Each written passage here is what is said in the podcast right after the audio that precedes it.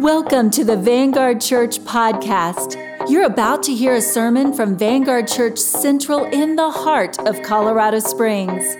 With every message, it's our prayer that you hear and learn how to live out your faith in real relationship with Jesus and with others. May your faith be strengthened, your hope increased, and your heart inspired to live for Jesus no matter the cost. Stay tuned. Thanks for listening.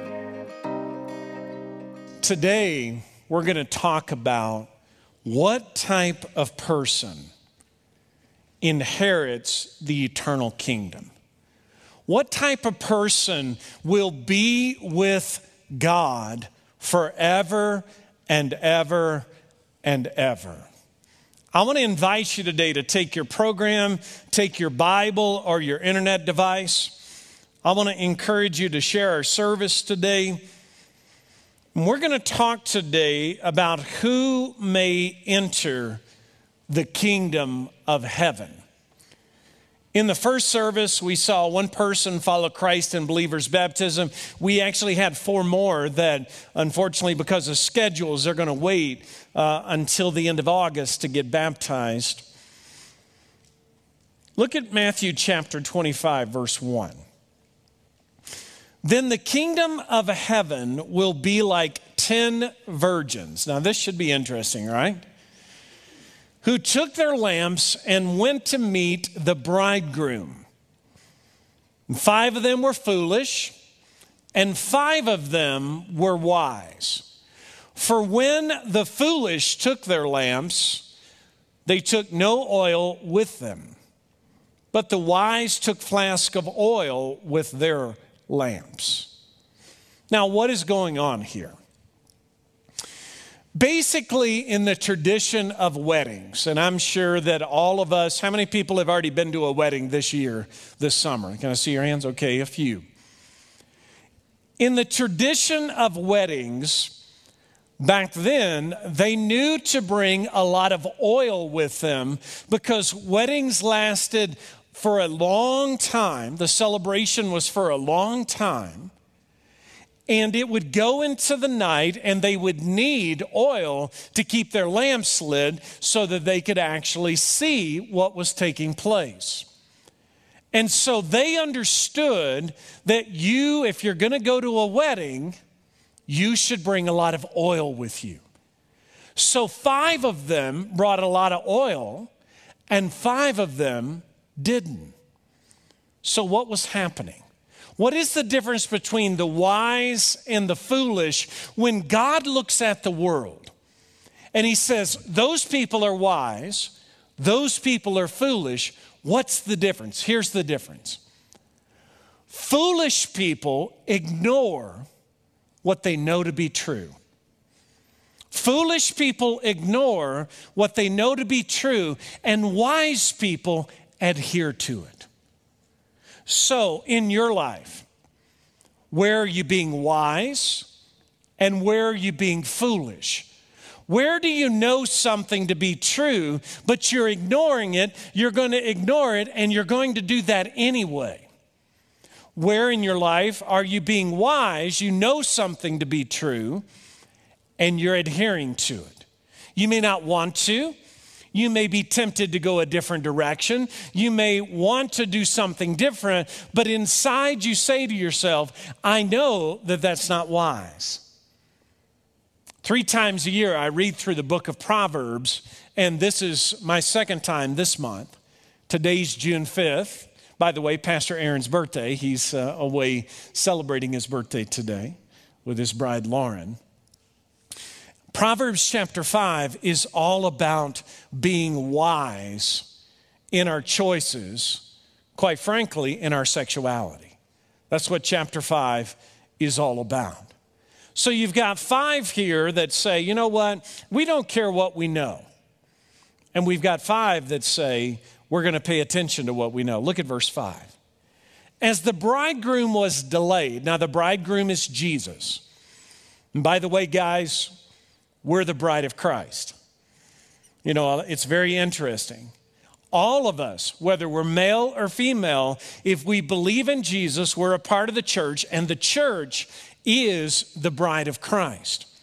See, the significance of marriage, because people wonder who cares how you define marriage? I'll tell you who cares the one who created it, and his name is God.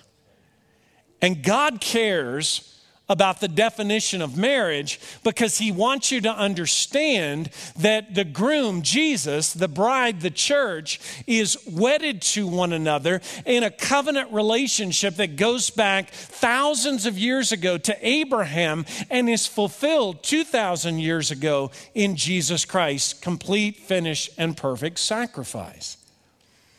And so, believe it or not, uh, our only begotten son Joshua is going to marry uh, the love of his life, Cassandra, this summer. And when they walk down the aisle, they are a symbol of the relationship that Jesus shares with us, the church. Now, look at verse 5. As the bridegroom was delayed, and this happens from time to time, right? They all became drowsy and they slept. So the ones with oil, the ones without oil, everybody fell asleep. But at midnight, there was a cry Here's the bridegroom. He's here finally. Come out to meet him. Now, I went to a seminary in Dallas that was known for end times prophecy. Matter of fact, a guy named Dr. John Walvoord was one of the experts in the, in the 70s and 80s uh, with end time prophecy. And you know what? We, a lot of people believe, Candace, that we might be in the end of the world right now. Do you, know, you want to know why? Because in the book of Revelation, everybody's riding horses. And with the price of gas, we're about to have to ride horses. Amen? You hadn't thought about it, had you? You better start investing in some hay, all right? By the way, it's about as expensive as gas, so I don't know what to tell you. Many believe that we're at the end of time. Well, in seminary G, I was taught this big word that makes me feel really smart. It's called eschatological. I mean, doesn't that sound smart? The eschatological climax of the end time is known as midnight. Midnight, as we see in this verse, is that moment in time when Jesus, the groom, is going to come back. And so, in that moment when you least expect it, in the darkest moment, in the drowsiest and dreariest moment of your life, Jesus says, Don't lose sight of me because it is in that moment that I'll be back. So, after all of these eschatological crises, there's something that you need to know. Eschatological preparedness can neither be transferred or shared. You say, what do you mean by that? My preparedness to meet the bridegroom Jesus is not going to help you. I'm not Crystal, I'm not going to be able to say to Jesus when I see him, why don't you give my friend Crystal a break? I mean, I can say that, and just so you know, I will. I won't leave you hanging. But, yeah. But my opinion of you is going to matter zero to Jesus. Do you understand that? Our opinion of each other is not going to shape, change, affect, or impact Jesus' opinion of you. So, your preparedness cannot be transferred to you by me, by someone else. I've got five kids, I love every one of them, but the reality is they have to prepare themselves for the return of Jesus. And if they don't, Dwayne, there's nothing I can do for them. My wife has to prepare herself. As much as I love her, there's nothing that I can do for her to make her prepared. I cannot take my faith and say, hey, does anybody need anything? I got quite a bit. And so someone came up to me after the nine o'clock service, and I appreciated this because I want to be as simple as I possibly can be. The person said, I love point two and point three. I'm a little shaky on point one. Can you please explain to me how to be prepared? And I said, Well, you got to have oil. He said, What does the oil represent? The oil represents faith in Jesus Christ. I have to choose to follow God. Now, Deb, I think about you. And you've been here like 24 and a half years, right? And I think about the 24 and a half years that we've known each other and the conversations and the prayers that we've shared together, the good times, the bad times. I can't make you who you want to be for God, and you can't make me. We still have to make our choice. And we've made choices and we'll continue to make those choices. So listen to what Jesus says here. Then all those virgins rose and trimmed their lamps. Verse 8 The foolish said to the wise, Give us some of your oil, for our lamps are going out. Well, of course they are. But the wise answered, saying, Since there will not be enough for us and for you, go rather to the dealers, buy for yourselves. Now look at verse 10. And while they were going to buy, the bridegroom came. Uh oh. Those who were ready went in with him to the marriage feast, and the door was shut. Did you catch that? It was shut. Afterward, the other virgins came also, saying, Lord, Lord, open to us. But he answered, Truly I say to you, I do not know you. Watch therefore for you know neither the day nor the hour. So, who can possess this eternal kingdom? Number one, very simple. Two words the prepared.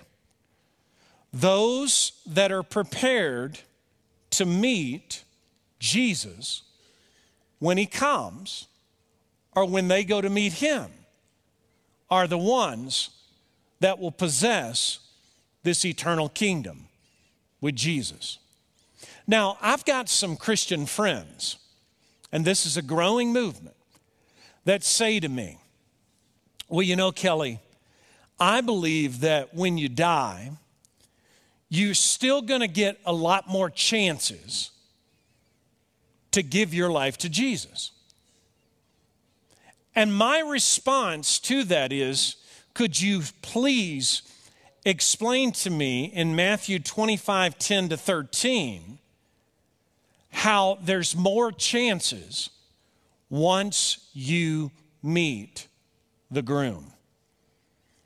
See, when the groom comes, and that is if he returns, second coming. We're going to talk about the second coming next week. If Jesus comes back or we go to meet him, that is when your eternal destiny is determined.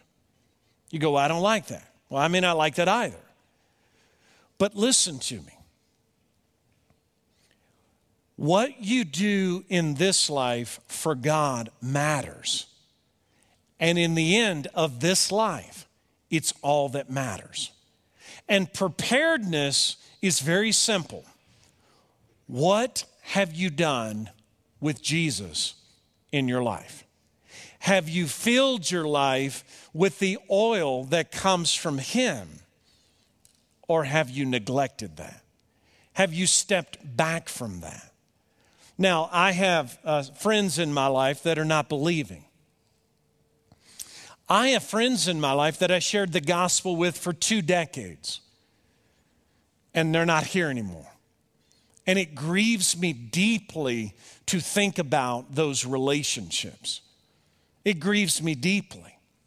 But the reality is, that's why the stakes are so high in this life. That's why this life matters. This is not a dress rehearsal. This is the real thing. This is the real thing. And this life and how you live and who you put your faith in matters to determine your eternity. And so, my question to you is this Are you ready? Are you ready? Are you ready to meet Jesus. I said this to one of my unbelieving friends on Wednesday over lunch. Are you ready? He's lost three loved ones in this time frame. And I say to you, we, we, we are just coming out of probably the most controversial season of our existence, right? And, and, and I realize that what I'm getting ready to say is a tad bit controversial. But COVID has taken over a million people in our nation alone. Okay? Do you think two years ago, a million people thought they wouldn't be here because of some bizarre, strange, unexplainable pandemic that we've all just gone through? And, and now we've got 42 other things that we're worried about, right? And, and we've gone from uh, we're not worried about anything to we're worried about everything. And now here we are. Here we are. How many of those individuals, and I said this through the whole process, regardless of your view of COVID, and there's many, by the way, and I've heard most of them, regardless of your view of COVID, I have personally, in my 51 years of existence, I have never lived through a season of death like we've just lived through. And I don't just mean of COVID. I mean, I don't know anybody that doesn't know somebody who's died in the last two years. And, and I don't just mean in the church, I don't just mean uh, in the neighborhood or in the city, I mean in the world. Like, I was watching one of the award shows uh, for the actors and actresses, and, and their, their paramount moment was showing all the people that had died in their industry in the last two years. And it's unfathomable. And the reality is, none of us have a promise of tomorrow. You say, then how can I be prepared and ready for Jesus? Live every day as if it's your last, and one day you'll be right. You'll be right. You'll be right. Because whether we die of COVID, whether we die because we knelt down in the middle of a road, whatever the case may be, all of us are going to eventually die. And then the Bible says it's appointed unto man, unto, unto a human being, to die, and then the judgment. To be absent from the body is to be in the presence of Almighty God. The Bible teaches that at the point of your death, your eternity is sealed, it is determined, it is decided, and you get to decide. Now, as I said to my friend, do you, you know, do you want to believe? He's like, no, I'm not sure I do. I go, well, let me ask you this. Would you be willing to pray and, and at least consider believing that heaven is real, because he doesn't believe it's real, believing that Jesus is real, because he doesn't believe he's real? Would you be willing to believe those two things are real and then say, I don't believe. He's like, Well, of course not. I go, Why not? I said, Because that's what you're doing, whether you're willing to admit it or not. And see, for my friend, and I'm not trying to be mean to him, I love him with all that is within me. But my friend thinks he's a pretty good guy. And by the way, as people go, I think he's a pretty good guy too. But it's not going to merit him eternal life. It's not. It's not. And so he said to me, Well, I sort of believe that when you die, you know, we all go back to this kind of spirit force and and you know that's pretty much and he, and he went through this process and and i listened to this and i and i love listening to unbelievers talk about what they believe because my experience is they try to present it in such a way that nobody will get left out. And it's got this Zen Buddha Christian kind of feel to it that makes everybody feel good, but it's nebulous and it really means nothing. And I said, Well, listen to me. Jesus said, He's the way, the truth, and life. No one comes to the Father except by me. So either Jesus is Lord, as C.S. Lewis said, lunatic, or he's liar. So which is it? Are you willing to admit that Jesus is liar? Well, no, I don't want to do that. Are you willing to admit that he was a lunatic? No, I don't want to do that. Okay, well, that's your only option left is Lord. So now you're rejecting who he is. Those are the only options. And he's like, Well, you know, who's to say that there's really anything to us more than what you see? I said, Well, have you ever been in the room with a person when they die? He's like, No, I haven't. I said, Well, I have. He's like, Well, what about it? I said, You feel them leave the room. They've left the building. You feel it. You say, Do you see it? Uh, I said, I've not seen it but you feel it. You look at their physical body and you go, they ain't here anymore. They're not here anymore. They're gone. They're gone. Preparedness. Look at verse 14.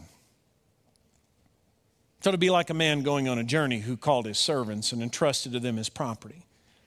To one he gave five talents, to another two, to another one, to each according to his ability. Then he went away. So God gives us, you ready? God gives us responsibility to the extent that he gives us ability. I want you to think about this. God gives us responsibility to the extent that he gives you ability. Now, when I look at these three groupings, and I'm not being falsely humble when I say this. When I look at these three groupings, I don't see myself as a five talent human being. I see myself as a two talent human being. And as I look at my life, see, a lot of us, we look at other people's lives and go, well, I just want to be the best. Well, listen, I get that. But God didn't create you to be the best, He created you to be the best you. And if you want to discourage yourself big time, try to be the best. I mean, even if you're great, if you want to be the best, you'll be discouraged. But if you want to be the best you, you can do that. Look at verse 16. Now, he who had received the five talents went at once, traded with them. He made five talents more. So also he who had the two talents made two talents more. But he, excuse me, who had received the one talent went and dug it in the ground, excuse me, dug in the ground and hid his master's money. Now, after a long time, the master of those servants came and settled accounts with them. He who had received the five came forward, bringing five more, saying, Master, you delivered to me five. Here, I've made five more. And his master said to him, Well done, good and faithful servant. You've been faithful over a little. I'm going to set you over much. Enter into the joy of your master.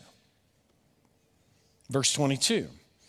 And he also, who had the two talents, came forward saying, Master, you delivered to me two talents here. I've made two more. And his master said, Well done, good and faithful servant. You've been faithful over little. I'm going to set you over much. Enter into the joy of your master. Look at verse 24, though. And he also who had received the one, came forward, saying, Master, I knew you to be a hard man, reaping where you didn't sow, gathering where you scattered no seed. So I was afraid.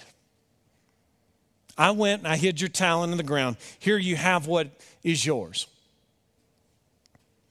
But his master answered him, You wicked and slothful servant. You knew that I reap where I've not sown, you gather where I scattered no seed, then you ought to have invested my money with the bankers. And at my coming, I should have received what was my own with interest. So take the talent from him, give it to him who has the 10 talents. Wow, that seems unfair.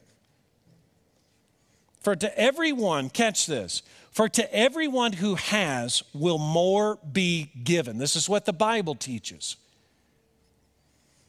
And he will have an abundance, but from the one who has not, even what he has is going to be taken away. And cast the worthless servant into the outer darkness. In that place, there will be weeping and gnashing of teeth. So, who will enter the kingdom? Number two, not only the prepared, but the faithful. The faithful. The faithful. See, God has given you the ability to serve and give. God has given you the ability to use your abilities to serve others and to use your resources to give to others. And God is watching your life and He's observing your life, and, and the enemy's telling you you can't accomplish much with your life. And God is saying, I want you to take what I've given you. And I want you to serve others. Being a steward is serving others and giving to others. I want you to do that. And if you'll do that, if you'll take the abilities I've given you, you ready? If you take the resources I've given you, you ready? I'll give you more. I'll give you more. And so the Lord says to each one of us, and this is pretty cool, because a two talent guy like me can become a four talent guy. Yeah. Yeah. And a one talent person can become a two talent person. Somebody, where's Jack? Where are you, Jack? No, no one has ever paid me the compliment you paid me today. In my entire life, no one's ever paid me the compliment. Jack said to me at the door, You've got calligraphy skills. I'm like, What are you talking about? I have no idea what you're talking about. He was like, That note you sent me, that was quite the penmanship. I was like, No one's ever said that, Jack. But I've spent decades journaling. And I learned how to write Greek. And so that affected how I write English letters. And Jack said, when I looked at that card, I thought, there's no way Pastor Kelly wrote that. And then I looked down at the bottom, and there's your name. See, if you choose to be faithful with the talents that God gives you, you're going to be the most surprised in the end. Amen? Come on, amen? Like, don't give up on who you are. Don't. Don't. You go, yeah, yeah, yeah. I get it. I get it. I get it. But I want just to tell you that the race is not to the swift or to the strong. You've got to endure. You've got to endure. You've got to endure. Are you faithful with what He's given you? Are you seeking to serve and give back to others? He will measure your life against what He gave you, your ability, and what He's entrusted to you. And so when God gives you something, say to the Lord, Lord, what do you want to do with this? What do you want to do with this? Look at verse 31. Now, when the Son of Man comes in his glory and all the angels with him, then he's going to sit on his glorious throne. Before him will be gathered all the nations. He'll separate people one from another as a shepherd separates the sheep from the goats. And he'll place the sheep on his right, but the goats on the left. And the king will say to those on his right, Come, you are blessed by my Father. Inherit the kingdom prepared for you from the foundation of the world. For I was hungry, and you gave me food. I was thirsty, and you gave me drink. I was a stranger, and you welcomed me. I was naked, and you clothed me. I was sick, and you visited me. I was in prison and you came to me. Then the righteous will answer him, saying, Lord, when did we see you hungry and feed you, thirsty and give you drink? When did we see you a stranger and welcome you, or naked and clothe you? When did we see you sick or in prison and visit you? And the king will answer them Truly I say to you, as you did it to one of the least of these my brothers, you did it to me. You did it for me. Then he'll say to those on his left, Depart from me, you cursed, into eternal fire, prepared for the devil and his angels. I was hungry and you gave me no food, thirsty and you gave me no drink, stranger and you didn't welcome me, naked and you didn't clothe me, sick and in prison, you didn't visit me. Then they'll also, then they also will answer, saying, Lord, when did we see you hungry or thirsty, a stranger, naked, sick, or in prison, and did not minister to you? And he'll answer them, saying, Truly I say to you, as you did not do it to one of the least of these, you did not do it to me. And these will go away into eternal punishment, but the righteous into eternal life. So, who can possess this eternal kingdom? The prepared, the faithful, and then last, the compassionate. The compassionate. The compassionate. If you are anything like me, and God forbid, hopefully you're not, but I have a sneaky suspicion we have some similarities as human beings. The past two years has created all kinds of fear in people. And you know what that fear has done to people? You ready? It's made them selfish. And we live post COVID in a much more selfish world than we did two years ago. See, the world looks at the pain, the death, and the loss, and they say to themselves, like my friend said, Well, this is it for me. I better enjoy it. Because when I'm dead, I'm gone. There's nothing left. And see, there's a world of people that are wrestling with their mortality right now. I don't know if you realize that. Tasha and I were talking yesterday, and I know this is kind of weird, but hang with me. There's meta church now, you know? Do you know what meta church is? It's where you create your own avatar and you go into the virtual world and you connect with people in virtual churches. And there are evangelists that share the gospel with people. And this is a massively growing trend and movement because it gives people the freedom to remain anonymous while wrestling with their eternal reality.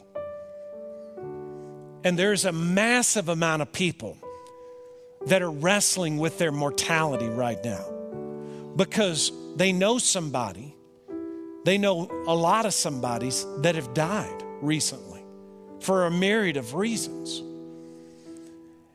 And what is happening to people, strangely, is that the world is basically becoming more selfish, in my opinion, as I watch it. And there is a callus that, if I'm not careful, is coming over my heart. Where you get yours because I'm going to get mine. Where I'll take care of mine, you take care of yours. And I want you to understand that this is the church's chance to take a different direction than the world. And if we do, we will be seen differently. Now, Isaiah says that if you choose to resist evil, you will become prey. And so you got to understand that when you choose not to be selfish, there is suffering that will come with that. And you will wonder is this suffering worth it? Is it worth it to serve? Is it worth it to give? And I, I said to someone that is very knowledgeable in the church world, I said, Have you seen a drastic change in people's willingness to serve, give, and even come to church since COVID hit? He said, Drastic. Drastic. See, our world has changed. Our world has changed.